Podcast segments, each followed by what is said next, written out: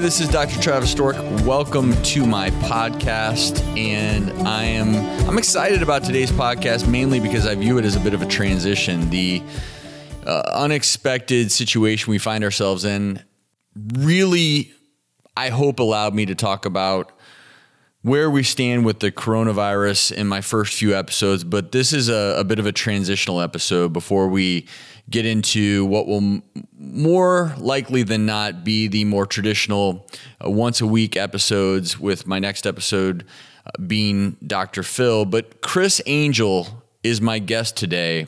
He's a magician, an illusionist, but also a father. And today we talk about, especially during these times, about the importance of not forgetting those who are most vulnerable, the importance of selflessness rather than selfishness. And I'm having Chris on because he did something really cool. He wasn't able to sleep, so it was 4:30 in the morning. He came up with an illusion and posted it online as his hashtag hand wash challenge. It's this mind bending magic where he's he's washing his hands and using his illusion magician skills or whatever it's called. It is really cool, so I recommend everyone check it out. But it reinforced it, it reinforced this idea that now that we we're we're living in this time of this crazy pandemic, and he he put out the hand wash challenge because a lot of people don't know that Chris or his family, as his family calls him, Christopher, has a six year old son, Johnny Christopher, who at 18 months of age was diagnosed with acute lymphoblastic leukemia and has had a relapse, is a kid who spent so many days of his life already in the hospital, continuing to get treatment. And during this time, because of treatment, for leukemia, Johnny Christopher is one of those people out there who we may not think of initially when we think of those who are vulnerable or, or most at risk during a pandemic. But your immune system is severely compromised when you are undergoing cancer treatment because those chemotherapeutic drugs, they purposefully minimize your body's immune system's ability to fight off infections. And coronavirus, as we know, is dangerous for potentially all of us, but in particular those with a compromised immune system or the elderly or those with comorbid illnesses. But we talk a lot today on this episode about selflessness.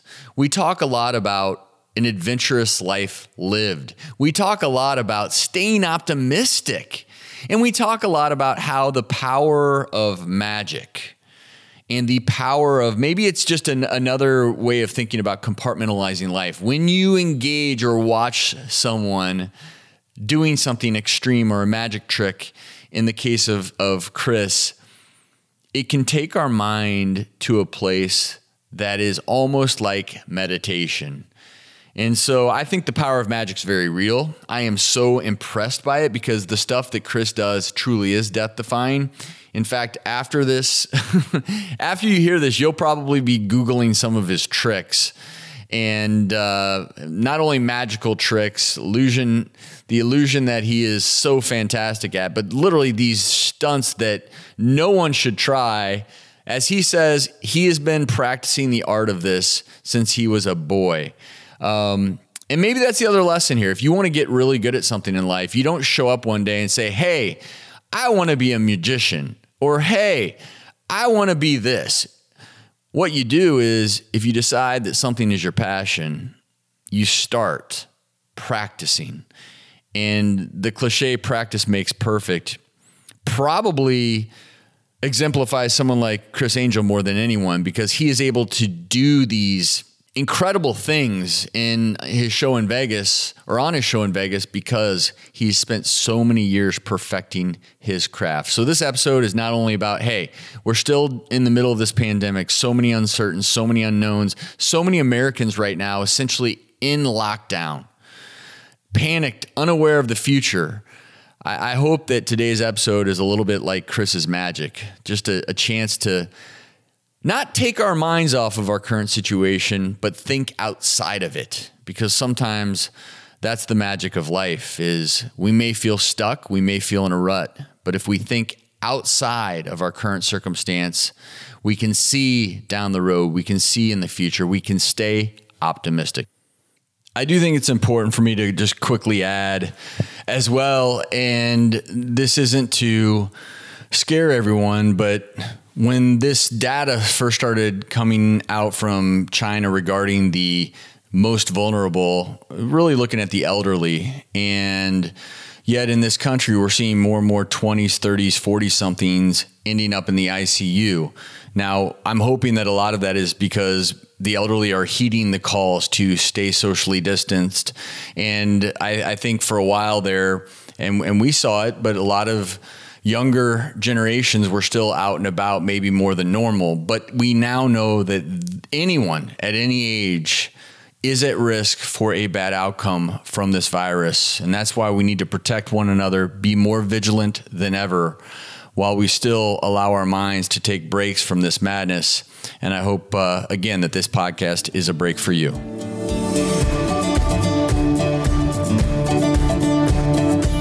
Hey, thanks for hopping on with me, Chris. Really appreciate it. Of course. Thank you for having me. And also, I have to give you, as a physician, I have to give you a huge shout out for during these times when I think we're all going stir crazy. Your hashtag hand wash challenge was so on point and such good timing, not only to just remind people of the simple things we can do. Because I've been telling people to do this, but when it comes from someone like me, everyone just assumes, oh, it's the doctor.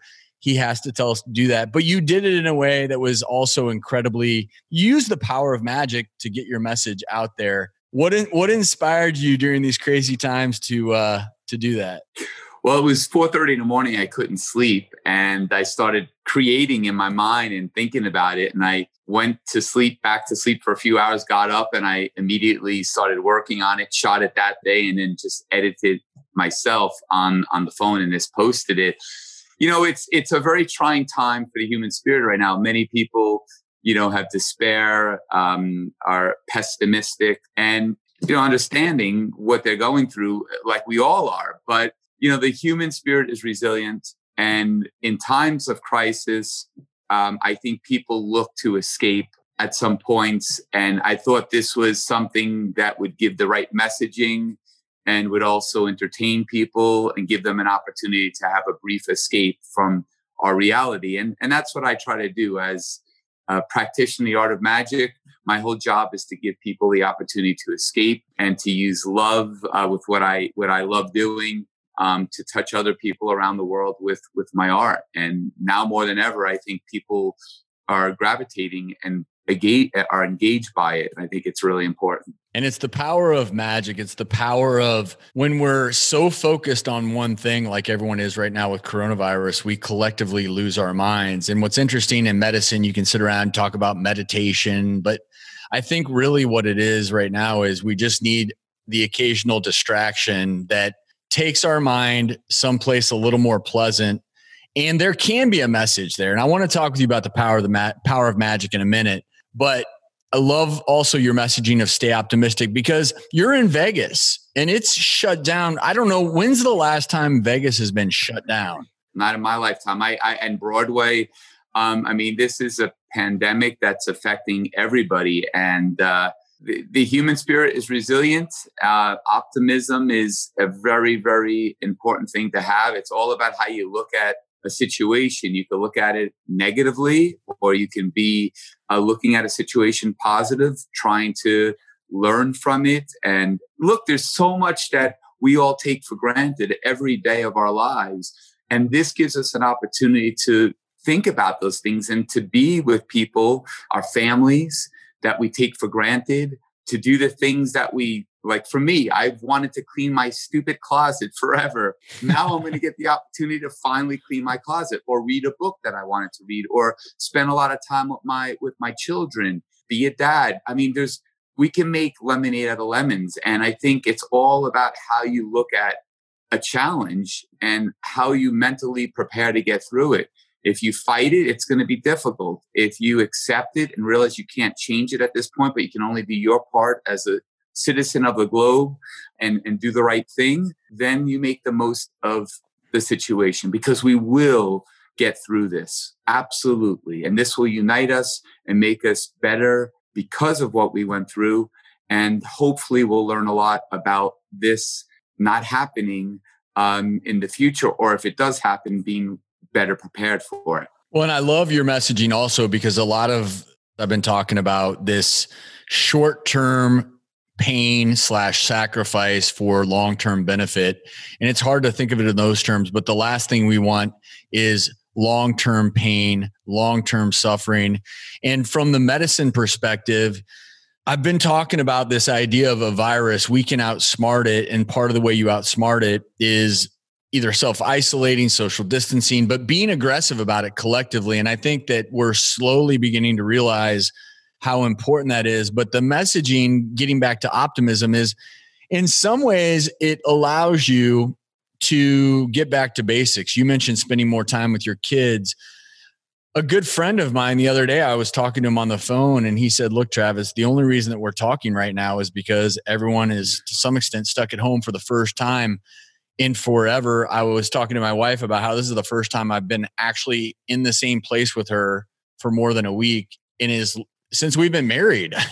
Right. I mean, it's crazy. And and so with the good or with the bad, we need to to take a little bit of good away from it. And if we can look at it in those terms, again, this this it is a sacrifice. And the biggest thing that that I'm sure you're seeing in Vegas is I mean, I think of Vegas as it's one of the, if not the biggest tourist destinations in the world. And it is hard to think of every single individual who gains their income by Vegas being Vegas. I mean, if, you think about how much money is pumped through the Vegas economy and all the service jobs, it's a it's a very tough thing to talk about sacrifice. But I think you hit the nail on the head with the hashtag hand wash challenge because if we all wash our hands a little bit more and we're all a little bit more cognizant over the short period of time, we can come out the other side. And this sort of lackadaisical approach of, eh, you know, let's just see what happens here. That is, to me, that's a defeatist attitude. I feel like we have more power than we realize. And maybe getting back to the ma- power of magic, no one ever would think that you can do the things you do. I still don't know how you do it. That your video, your hand, hand wash challenge, it is mind bending. I, I'm, i mean, how, if you can do that, we can do this collectively as a country. Exactly. Well, ma- magic does that. It gives us the the power to believe that anything is possible. And you know what? I'd rather sacrifice right now because, to your point, it will absolutely flatten that curve and not have a huge spike in cases. And like if we do the sacrifice now, it's going to be a lot less than if we just carried on with the work at hand that we have been doing and and and I think that this is a really important step to really getting this disease under control and to really take care of the elderly and the people like my son who are very vulnerable. You know, he's going through a relapse of you know ALL and um, and you know we're we're hooked up to machines and next we were doing a immunotherapy uh, for 28 days. Now on Tuesday he starts his chemo again.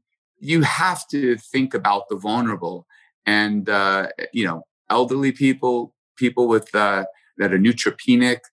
And, you know, quite honestly, they're saying that it does affect middle aged people as well. So this is an opportunity to try to put an end to it sooner than later, get back to basics, and then come back rejuvenated and and and really uh, look to flourish and and to really 250,000 people come through Vegas, you know, every day or two days, tourists and uh, and now there's no one coming to Vegas. So we need to uh, we need to be positive and optimistic and smart about this, so that we don't make the same mistake about being unprepared for circumstances like this. You know, not to get political. Uh, it's not a political statement, but as a doctor, you know better than anybody that you know we rely on 97% of our pharmaceutical products and and apparatuses you know come from china or from other countries and i think we need to be more self-reliant i think every country should strive to be self-reliant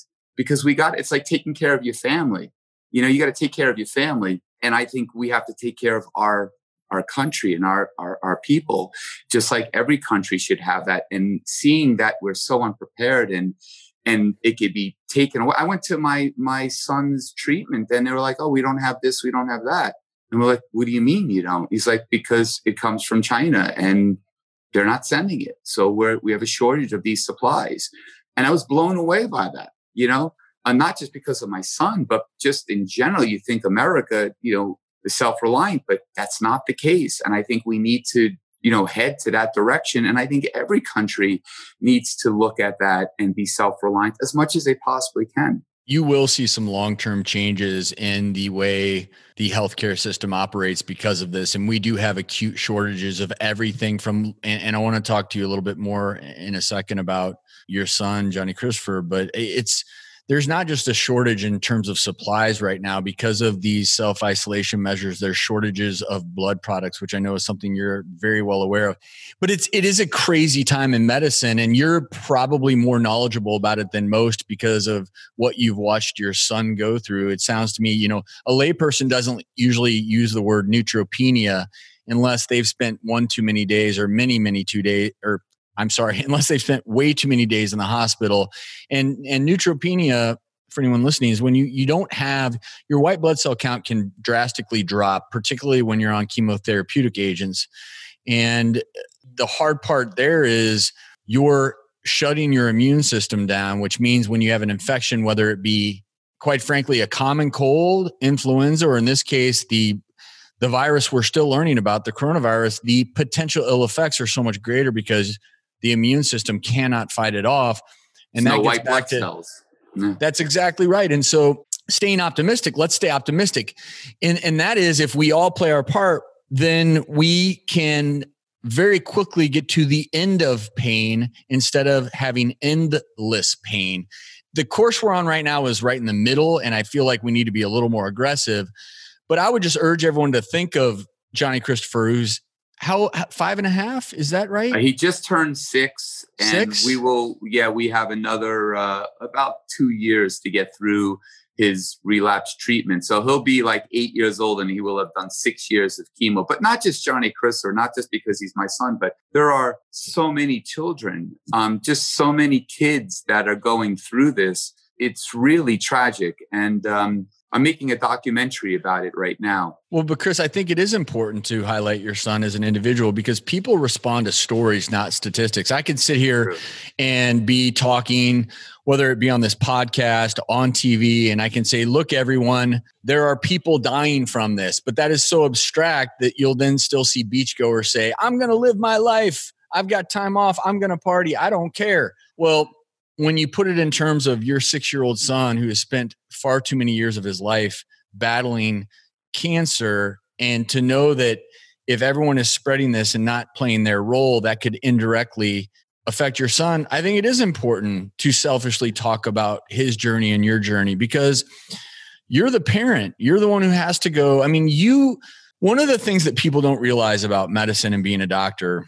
So I'm an ER doctor, and as an ER doctor, I take care of babies, sure. the elderly, and everyone in between. I've also seen how most illnesses, although they tend towards extremes of age, they tend to affect people who have compromised immune systems or comorbid illnesses.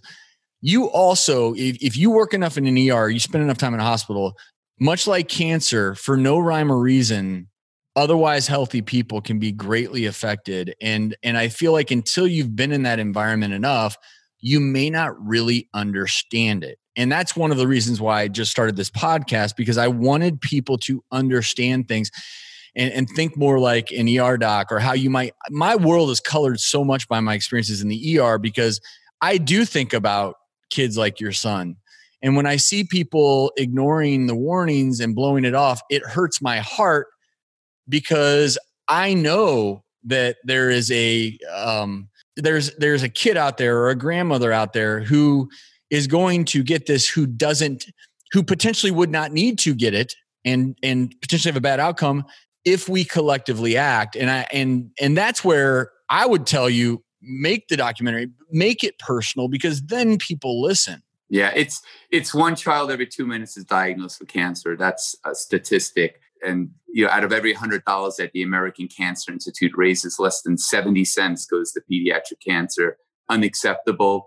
Um, so we're trying to raise awareness. I'm going to be announcing a huge event this year um, to raise millions upon millions of dollars um, for this cause.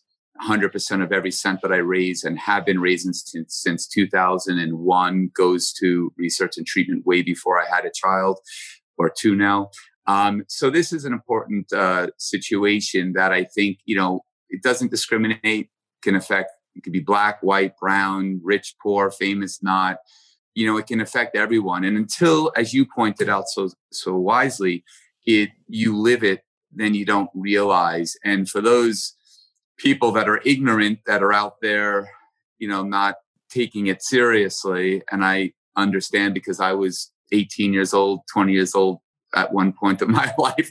We've all been ago. there. We've all been there. But but still, this is something that hasn't happened in in our lifetime, and you know, you really have to think about those people that are vulnerable and those that are susceptible to this, and for many different reasons. So, like yeah, I just I just think that we need to collectively um, be serious about this, hunker down, you know. And and I might I might add, in in getting back to hunkering down and doing the simple things, the hashtag hand wash challenge, being very fastidious with hand washing, um, not touching our eyes, not going out um, doing things that are unnecessary. This is a time really where obviously there it doesn't mean that the world has to come to an end and it shouldn't. It doesn't mean that all commerce has to stop, but the necessary things that need to happen, a okay. Um, the unnecessary gatherings, it's time to end those. And you know this concept of resiliency. You got even, me even just like getting together at your house for dinner. Look what happened in New Jersey just to having a family dinner with some friends over and three people got infected so uh, whatever i think it was three uh, three people so just like something that you think naively oh we're just going to have a sunday dinner can't do it well if you have sunday dinner with six people and all six of those people have been out and about everyone that they've interacted with and then everyone that those people have interacted with it's like any infectious disease that is this contagious you have to just assume that everyone has it. And, and i hate to say it but you create your cocoon around your family when you are out and about and if you're still working right now you just have to be very conscientious of it be aware of it don't be afraid of it respect it. That's the key word here respect it. You don't have to be afraid of it as I've told everyone, this is not this is not the Ebola virus where it has over 50% mortality. But getting back to this concept of resiliency, we always use these terms resiliency. You know, our country is resilient. And I believe that to be true. And I actually believe that this entire situation, the pandemic, the economic distress that that is occurring across the world, I, I, think it is going to force this country to come together in a way unlike ever before. But resiliency, if you want to see resilient, you go walk into a pediatric oncology ward, you will hmm. see resilience and yeah. you will see things that will cause you to cry, not because, I mean, plenty of things to cry about from sadness, but you will cry because you will see resiliency in hmm. these kids. I see it in my son. He's a, he's a superhero. He's we just did a spinal tap because uh, we do them every three weeks, and uh, this just happened uh, on on Monday. And he did the spinal tap for the very first time without being put under. He did it awake. My son is six years old. Did a spinal tap, a needle this long, going. You know the procedure, um, and did it awake with just some numbing cream. He didn't want to be put to sleep. That's pretty amazing. And his spirit and his smile and his determination um, kids that go through this, in my humble opinion, being around it so long and doing a lot of work in the community of pediatric cancer, um, they're special. They they look at things very differently. Their personalities and their temperaments are very different. Um, it, it, has a profound effect on on on their life and who they are and who they become. And these kids are the definition of being resilient.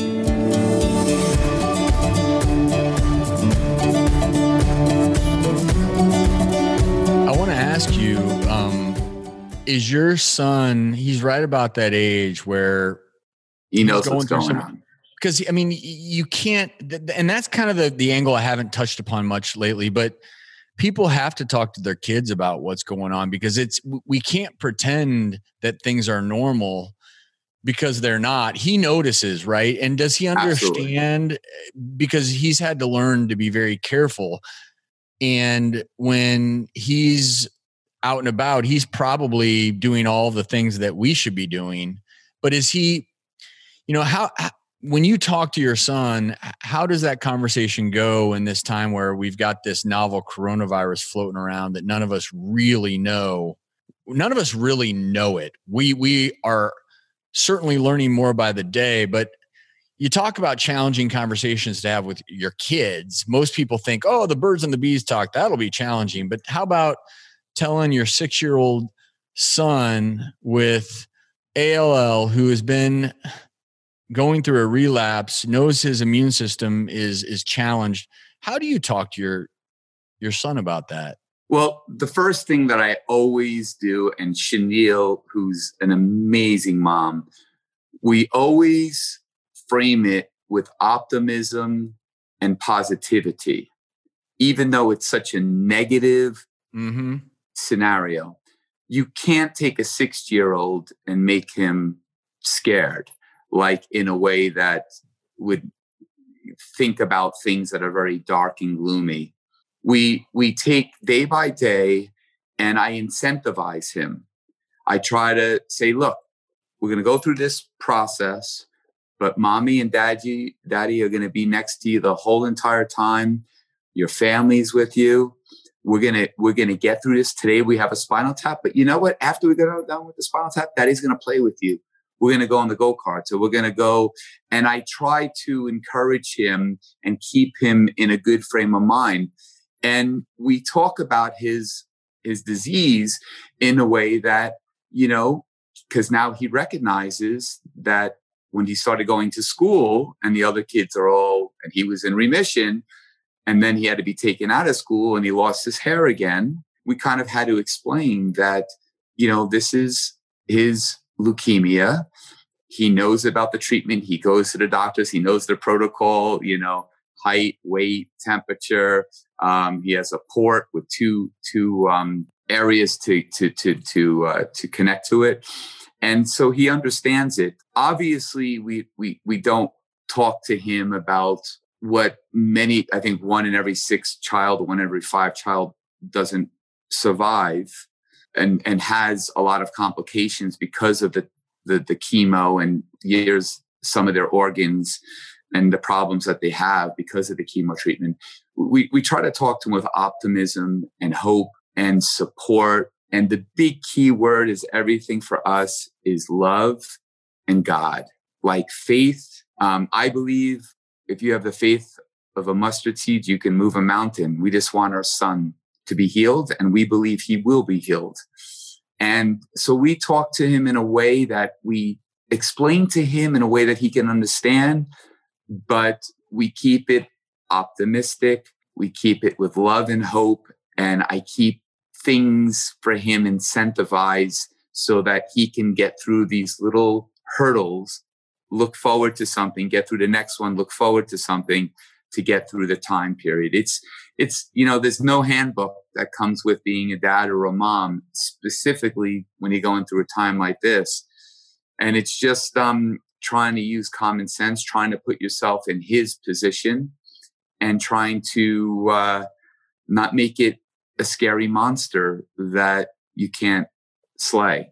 Well, love is a word and you just talked about its power but love one of the blessings of my job is i can see the love in your eyes mm. for your son as you're talking about this and i think that that is it's a profound thing yeah i think we can throw that word around a lot sometimes maybe too much but it's just i can literally see in your eyes right now yeah you're making me get emotional well most people you know chris most people are probably just listening to this even though you and i can see each other but Right. You know, it's okay. The thing about it is when you shed tears for someone you love, that's the that's because you love them. And the yeah. cool thing about that is, you know, in this world that's so unpredictable and you know, I never, I never knew I was going to to to be a doctor, and I would have to do things like pronounce death. It's not. It, it's and and the tears that people shed for a loved one right that's as pure of an emotion or uh,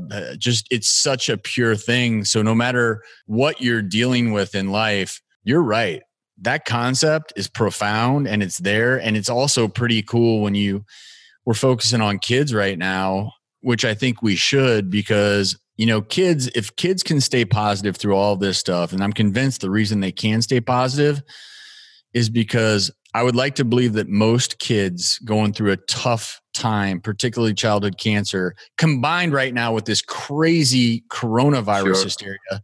But I feel like it's when those kids feel loved, they are resilient and they are powerful because the power of love truly gives them that strength. And I mean, that is a gift that a parent can give a child that is greater than anything else. The, the, the, the most important thing in life is love, health, and happiness. But with love, you can have happiness. And with love, it is like you, all the money in the world doesn't buy love. There are people, and I know many of them, that are wealthy beyond anyone's comprehension, but they don't have real love and they don't have happiness and they're empty I would take my son's cancer in a moment. I would give my life for my son in a moment if I could if I could make him healthy. Like love is such profound, really you can try to describe it but you can't. And I really believe that a lot of the problems that we have is because there's a lack of love in society within our people. There's a breakdown. And I think people react and act out because they don't have that sense of belonging and having that sense of love, that profound emotion that connects connects us in such a vital way. You know, love is but the memories you create for others to remember when you're not here. I mean, think about it. What is life, right? So, like when you die, you you have all these materialistic things but if you have people's love and you love people and they loved you then they're going to have these memories that that are priceless and that's really i think a lot of what life is it's about those memories you create for the, the ones that you love and i sometimes wonder if in today's day and age where we're often so distracted and look the human spirit will always be strong but we are right now living in a time where there have never been more distractions. Quite frankly, because we all have phones and we can take videos, there's a, a level of self focus that we all, I think, engage in at times, which is, you know, love is the ultimate act of selflessness. But it's in today's day and world, it it, it often does feel more like yeah, and and and it's hey, look at hey, look at me, hey, look at look me, and, and and it's a tough balance because, you know, it's funny. I never expected to be doing what I'm doing in a million years. It was not something I had planned out. And I think a lot about how in today's day and age, where again, everyone has social media, everyone has a camera, and we're often so focused on the camera pointing back at us. You know, think about in the past, it was always we were taking pictures of everyone else. I had my phone out, I'm taking a picture of you well, before phones and a camera. It was very hard with an old school camera to to take a picture of yourself. so we took pictures of everyone else, all the people we loved. But now, I mean, this is a true story, Chris. I was I was hosting an episode of The Doctors years ago, and apparently taking a selfie was a thing. It had been for a while. I didn't know. so the producer says, Hey, Travis, take a selfie and send it to me. I didn't even know what she was talking about. But here we are, fast forward and selfie, no problem. I mean, it's that's easy. I got yeah. long arms. I'm good at taking selfies. And I, I think that maybe what we're going through right now is a gentle reminder that, you know, not not only literally turning the focus of our camera back out outwards instead of at ourselves at ourselves, but this is a time where maybe more than ever we have to be unselfish, selfless, whatever the, the terminology is you want to use and just spend time thinking not just it's almost like back to Kennedy. Ask not what your country can do for you, but what you can do for your country. I mean, it's it's it's almost right now we're in that moment because this virus is everywhere. It's in every community most likely and the ones that we have to worry about, you know, it's all of us, but particularly people like your son, grandparents. It's not a statistic. I hate it when it's like, oh, you know, people over 80 have an 18% mortality rate. That that doesn't resonate as much as when you think about your grandparent if you're lucky enough to still have a grandparent alive or maybe it's a parent who's uh, getting up there in age or maybe they do yeah, my mom's 85 years old my mom. And you're thinking about her, right? Of course I am. Mom, do not go outside. Do but even if my brother goes shopping for her, he has to come and put, you know, so it's it's it's still being very cautious about how to do that. And before you said something about, you know, everybody has the camera turned on themselves. It's like everybody lives in their own little fairy tale world of what it's an illusion. And this coronavirus is shattered that world and made us live in reality.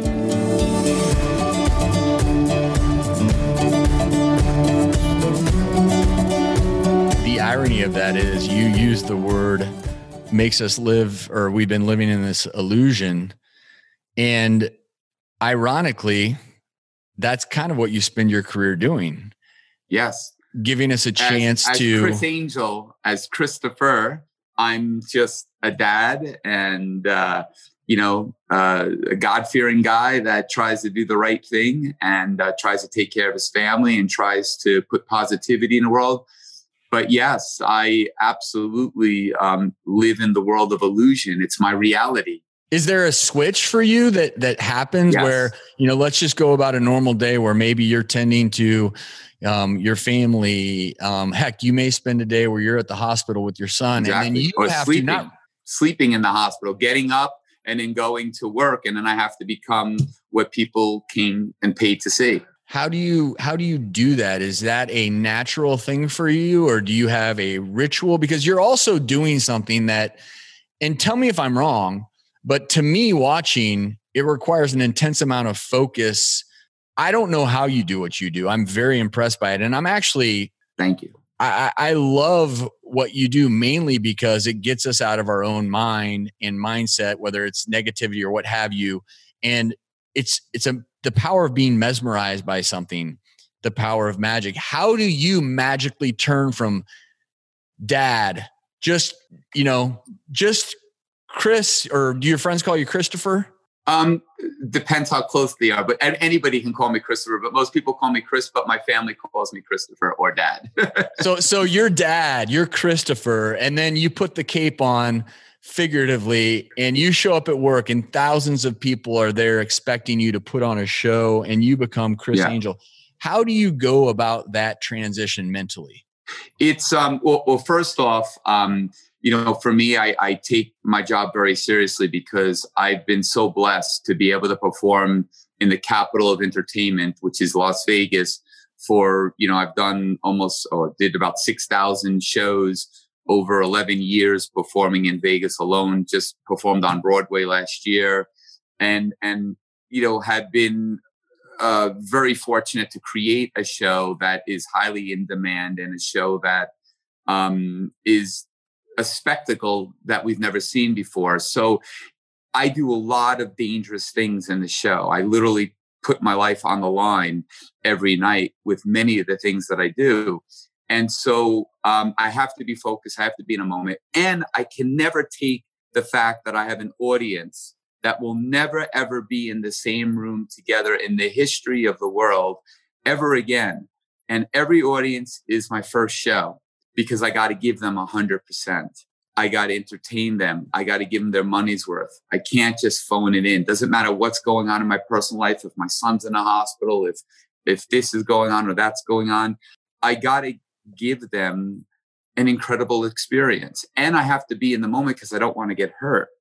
Um, you know, I levitate, I fly around, I'm hanging upside down in so straight jackets. You- I just I just turn on a switch when I'm about to appear in the beginning of my show, Um, I don't know. It's just something I could be just totally. I do like a ritual of, ex- of, of stretching and stuff like that. Do a little prayer, then I get ready, and then as soon as I appear, I just I just become um, that that person. And I think it's because there are kind of three personas that I exude in in on stage. One is Criss Angel, one is Christopher, uh, the the Family Guy, which people like to get to know on stage as well.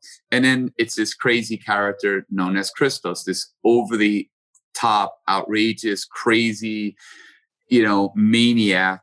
Um, and I think they're all kind of innate in me, and I just know how to kind of trigger them to to become them or to allow them to kind of be exploited within.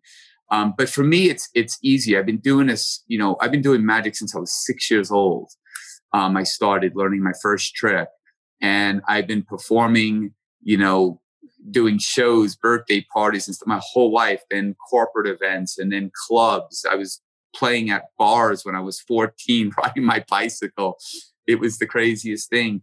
Um, so I've been doing this a long time. So when people come see me for 90 minutes at Planet Hollywood in Mindfreak or in Raw when I tour with my Raw show, they're not seeing 90 minutes. They're seeing my whole entire career in 90 minutes. All of the lessons that I've learned in my career as a magician, as an artist, as a director, as a person, it all kind of culminates. And I think the most important thing that I give the audience and the, the underlying message, because magic has always been about how does he do it? For me, it's about how you feel when you watch it. I want to move people. I want to inspire people. I want to, I want people to leave the theater feeling empowered, like they can conquer the world. They just saw me do things that are impossible. Well, maybe becoming a doctor is not so impossible if I could go levitate and fly around the room and you don't even know how I'm doing it in the middle of bright light or picking somebody up and flying away with them. Um, you know, those are the things that I try to use ma- the power of magic to inspire and to allow people to dream and to be positive and to work hard. It took me 18 years to become an overnight success. And if I can do it, the guy that never went to college, the guy that was in slow classes in high school, anyone can do it if they're willing to put the sweat equity in, have the passion, the perseverance, the stick to itiveness to go out there and conquer the world and live their dream. Drop the mic, Chris. That's how I That was that was profound and awesome. And what a great button to this whole concept of having like you you have a passion for what you do. And I think that that is obvious.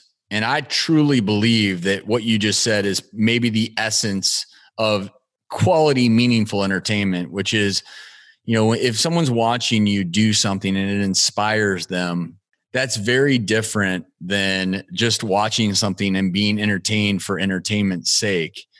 And you're right. I mean, it's and it's interesting. Also, you you highlight something that I think is far too we forget it. You know, you've had your your boots on the ground, so to speak, working hard so that you can levitate now in Las Vegas. It's not as though you just showed up one day. hey guys, I've got an idea. I'm going to create a magic show. no, it, right. this is, you know, years and years of mastering your craft and you do it better than anyone. I have to ask you of everything you've ever done because I am an ER doc and I always talk about risk reward. Off the record, my wife would acknowledge this. She is she's very risk averse. So um, we're expecting a baby boy in June, and she said, "Congratulations." Thank you. Thank you very much. I appreciate that. And I was going to say when it won't be anytime soon due to coronavirus. And obviously, after we have a baby, we won't be traveling anytime soon. But we'll, I want to come out at some point and see your show in person. Love you to. I'd love to have you there. I just had a, a Paul Stanley of Kiss there and a bunch of people, and he brought his family, and he's such a great guy. We had a blast, but would love to host you guys anytime you wish. Well, I, I would love to come and, and back to this concept of risk benefit and maybe the the either the scariest or most challenging trick you've ever performed. Because again as an ER doc I'm all, I'm always even in my own life I'm I'm a pretty active guy. I love mountain biking. I love like whitewater kayaking. I grew up once I hit 20 I, I Yeah, I love it because it makes me feel alive. It makes me feel alive. And, and emergency medicine was a natural calling for me for that purpose because it's very different. But people will ask me, well, what do you do when in the ER if someone comes in an extremis? and how do you deal with that and it's it's like you it's a switch goes off because of preparation years and years of preparation the first time i went into a level 1 trauma i was scared shitless and and because i there hadn't been the preparation of course you're still in training Right. You know, you have to you train for years and years, no matter whether your craft is that of a magician, a, a doctor. But back to risk reward. So my wife and I have all these arguments about how much risk I am going to allow there to be in my life going forward as a father, and also then she's worried that my son or our son following your footsteps for you you're putting your like you said you're putting your life on the line sometimes nightly what's the uh, scariest thing that you've ever done where you're in you're you're performing but in the back of your mind you're thinking holy shit i am i have many many of the holy shit factors. Uh, uh, on television when i floated 550 feet above the pyramid um, which we could never try we just had to go for it and i was up there for 30 minutes. Uh, 500 feet 550 feet didn't know if it was going to work or not. When it was. It Can was I find crazy. that on YouTube? By the way. Yeah, of course. Okay, I'm I'm I'm literally writing a note right now. Uh, okay. Uh, look at um, uh, one of the things I did. I wanted to show people the power of the mind, body, and spirit when they work together. That you can overcome anything. And I uh, hung by four fish hooks through my flesh from my back without any pain numbers, any pain medication at all, just all mental. Uh, the the, the physical is a slave to the mind, and I believe that, and I wanted to illustrate that.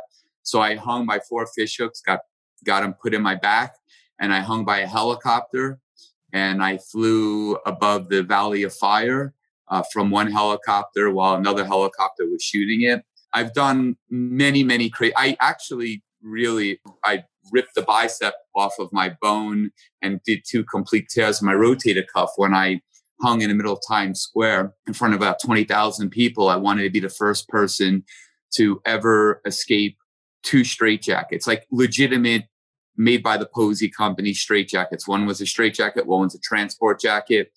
And I had 50 pounds of weight hanging from a rope. The other end was a noose. And I had to escape before I went unconscious, unconscious. And um, well, I did the escape uh, trained with Ryan Randy Couture, the UFC six-time champion and Hall of Famer. He choked me out a bunch of times to see what that would feel like, so I knew the signs of it coming, that tunnel kind of feeling. And uh, and I I successfully did it, but I paid the ultimate price. Well, a price, not the ultimate price, that, but not the ultimate pretty, price. Luckily, yeah. But I but I literally ripped my bicep off my bone. I had two complete tears. I had seven screws and anchors. I had Dr. Neal ElAttrache, famous shoulder surgeon, knee surgeon from the Jobe Clinic in uh, in California. Um, you know, performed surgery. It took about five hours. It was really serious, and I had nine months of rehabilitation.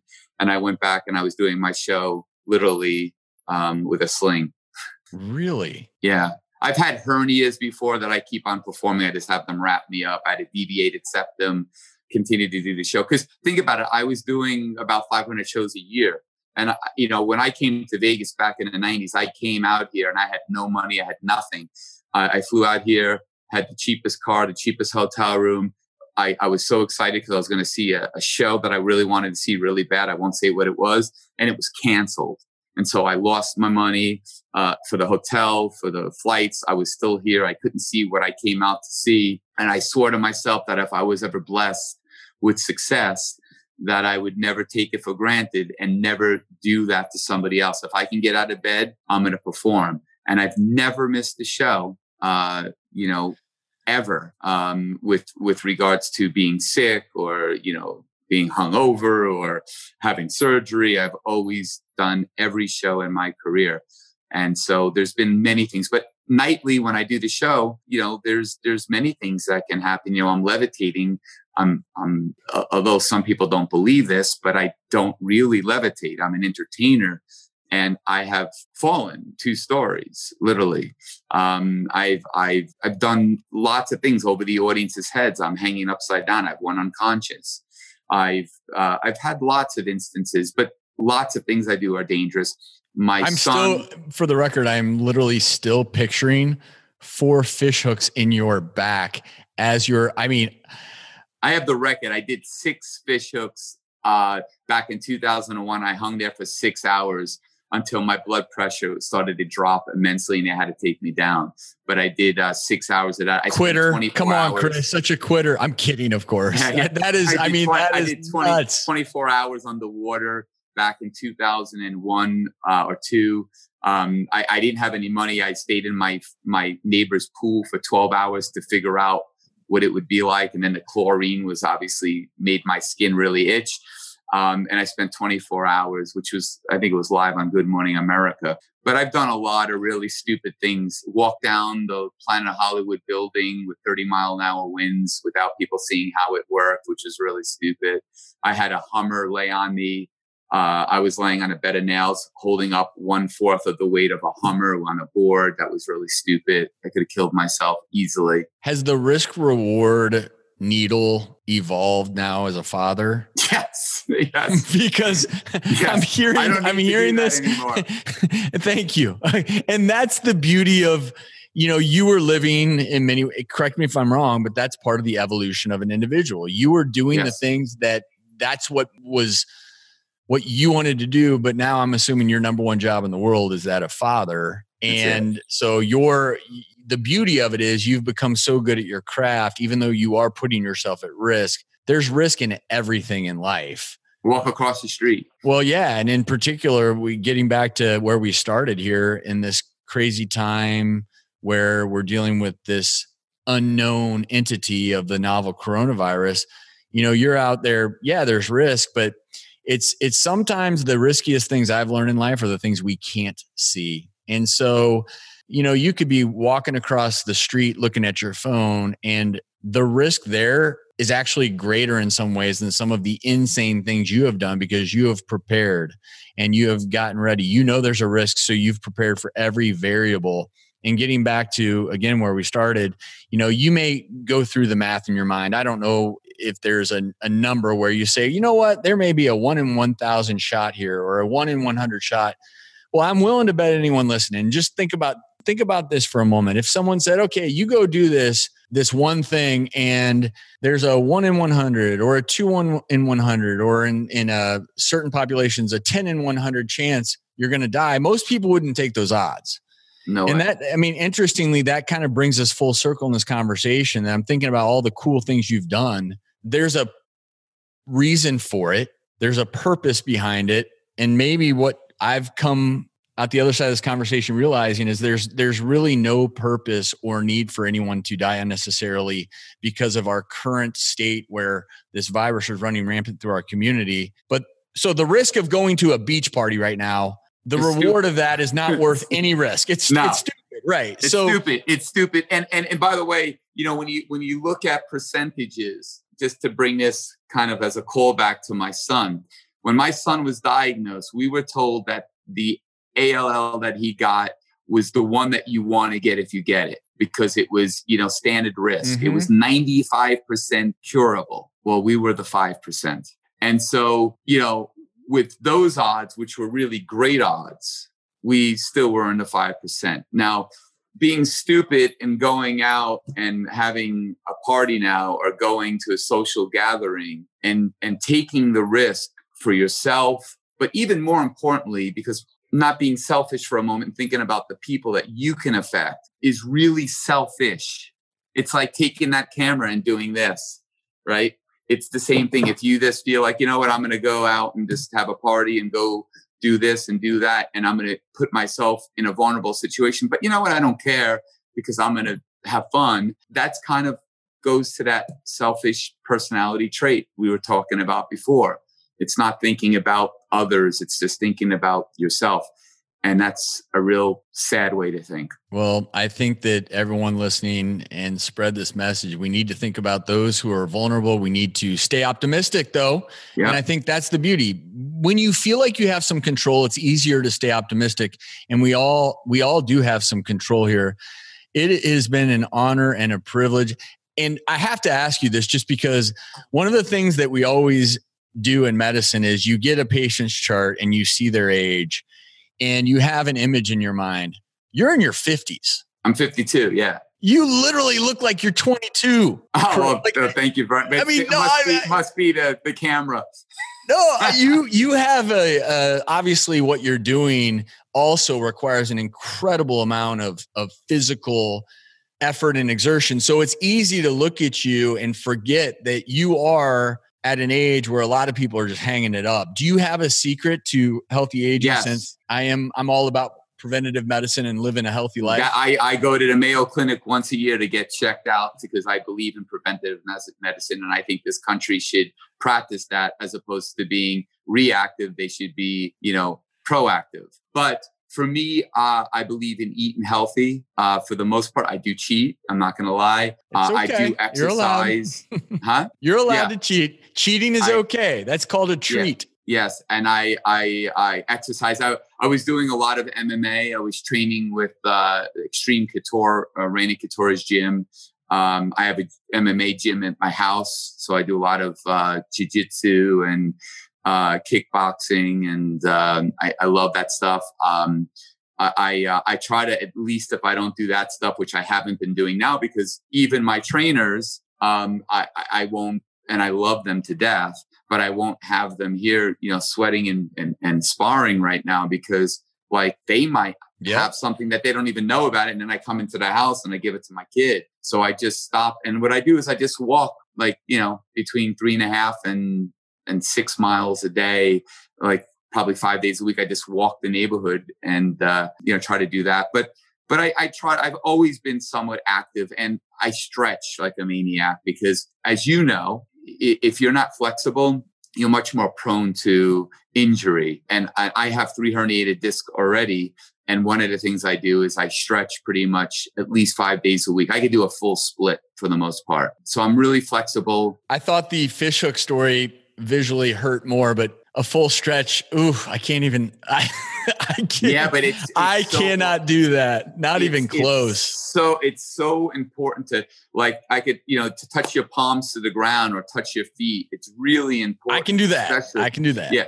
As you get older, you know, if those things start to slow down, you, you you can get injured. And for me, because I do so many shows a year, I I have to be you know uh, uh, limber and I have to be uh, in in shape to do these things. And so because it's like a, a catch 22 it's like what comes first? It's like i want to be somewhat in shape uh, because i want to have a long career and i can't have a long career doing the things that i think people want to see if i'm not in shape. So they're one and the same for me. Well whatever you're doing it's working. I'm just glad that you didn't say travis my secret to longevity is fish hook acupuncture i did do i did do uh, dry needling have you ever done that before I I've never done dry needling. I'm I'm a big fan of acupuncture. I had a, a, neck injury that I had to have surgery on, and I've got this I've got this acupressure mat I use all the time. But are you a big fan of dry needling? Well, I was doing it to to give relief for my back, but now I don't need to do it because I I started doing the McKenzie stretch. If you're familiar yeah, with that, I do those.